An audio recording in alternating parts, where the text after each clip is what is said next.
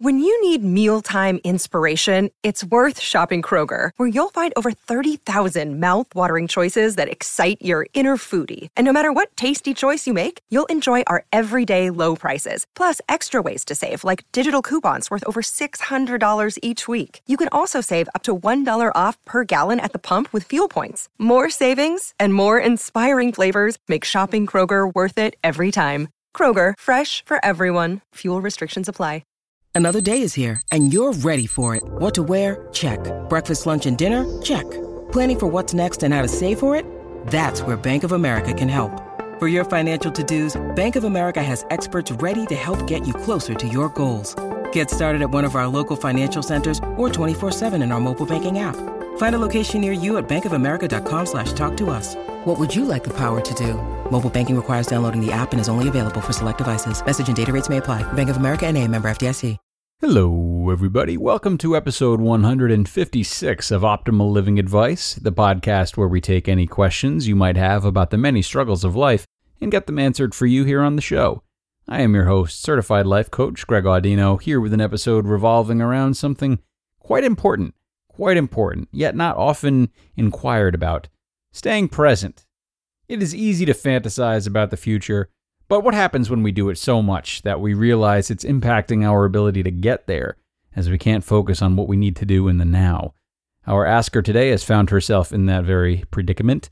So let's go get to the important stuff and try to help her out. Here's the question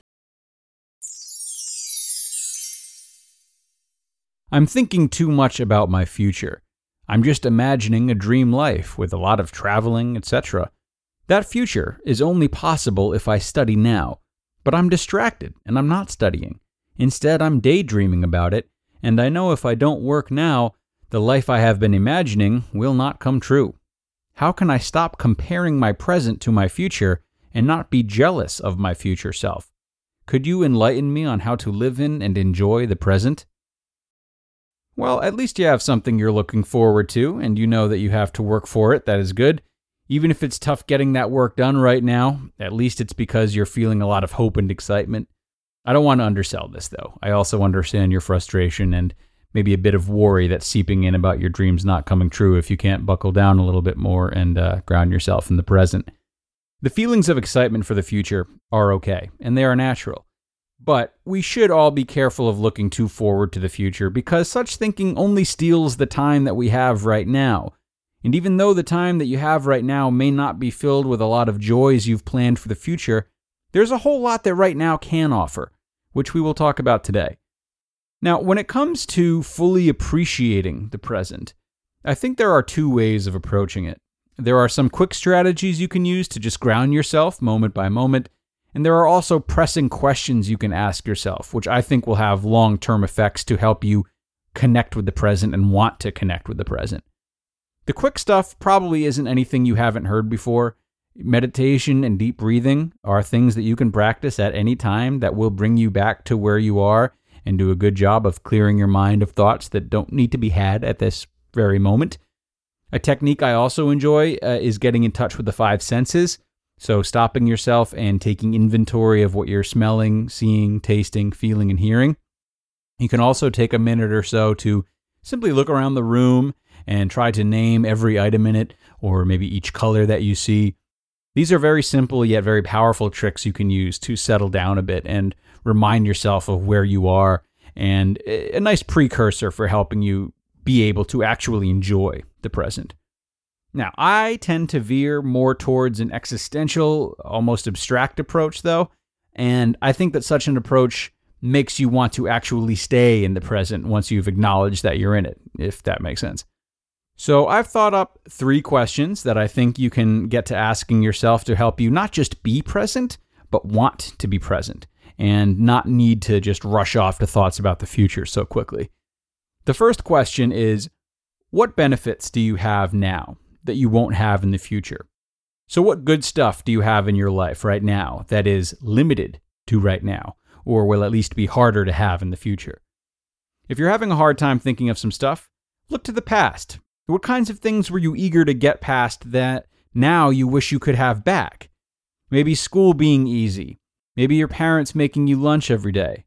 Not having to work. more time together with your friends, better joints and metabolism, depending on how old you are. What versions of those things do you have now that you're not giving credit to? That's what I'm getting at. Maybe it's parents that are still relatively young and healthy. Maybe it's not having a mortgage. Maybe it's not having wrinkles. The bottom line is to think about what kind of stuff you'll miss when you have this big future of yours. The more clear you can get on this, the more you'll find time to appreciate them and not be in such a rush. The second question is how can you bring some of the future to your present? If you're spending all this time thinking about your future, surely you must have some very concrete ideas by now about how you want to spend it. How can those ideas be integrated into your life right now, though, even in small ways? You mentioned travel in your question. Maybe you dream of international travel, but money is tight and time is short right now. Maybe. That doesn't mean you have to wait till the future to do any traveling. Take a weekend drive to a new place or even just a day trip. Go camping. Take a long bike ride. Seeing new places doesn't have to be expensive or time consuming. And if you want to be a good traveler, you'll have to learn how to appreciate anywhere you go for its intricacies, even if it's a small town just a couple of hours away. And the final question you can ask yourself, and the one that I hope will provide you with the biggest glimpse of reality, is what ideas for the future did you have in the past that did not come true? When you think back, I'm sure there have been plenty of things in your life that did not go according to plan, for better or worse. Even if you're quite young, there must be examples of this. And the reason it's important to think about the things that you wanted to happen that did not come true is because this is a pattern that will follow you all throughout life, and not accepting it would be foolish. You may very well have a bright and wonderful future ahead, but changes will still occur. The sooner you can get comfortable with this and acknowledge how out of your control it is, the more appreciation you'll have for your life as it is right now and the good things that come with it. Everything around you at this moment is going to change, and it'll keep changing, even when you're in the middle of this great future that you envision. So don't get stuck in any period of time wishing that it never changes.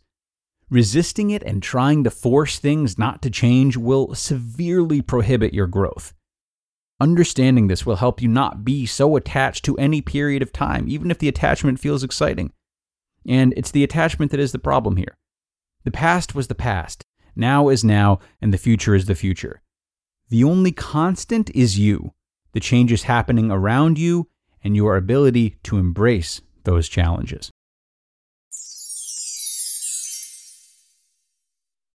Look, Bumble knows you're exhausted by dating.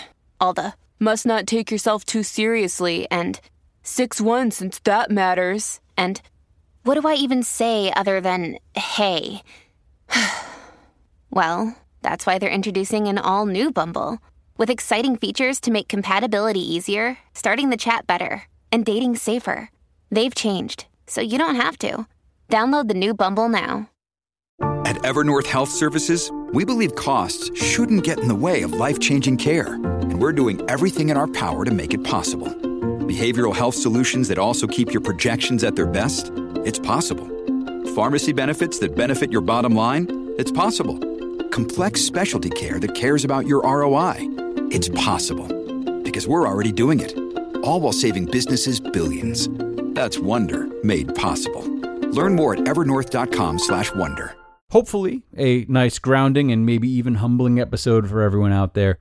I, even blabbering at you guys about it, I found that I was in need of this reminder. So I hope you enjoyed it, and I hope the asker got what she was looking for. And I thank her not only for helping us make another wonderful episode possible, but for giving me a healthy reminder today to just appreciate the time that we're in right now. That'll do it though, friends. So if you've got a question you would like help with in an upcoming episode, please email us with your concern at advice at oldpodcast.com. Advice at oldpodcast.com. We are here and we are ready to help you, so don't be afraid to reach out. I thank you for being here and listening till the end today, and I hope your week is off to a good start. I'll be back with you on Wednesday with another episode, everyone, and I'll talk to you all then.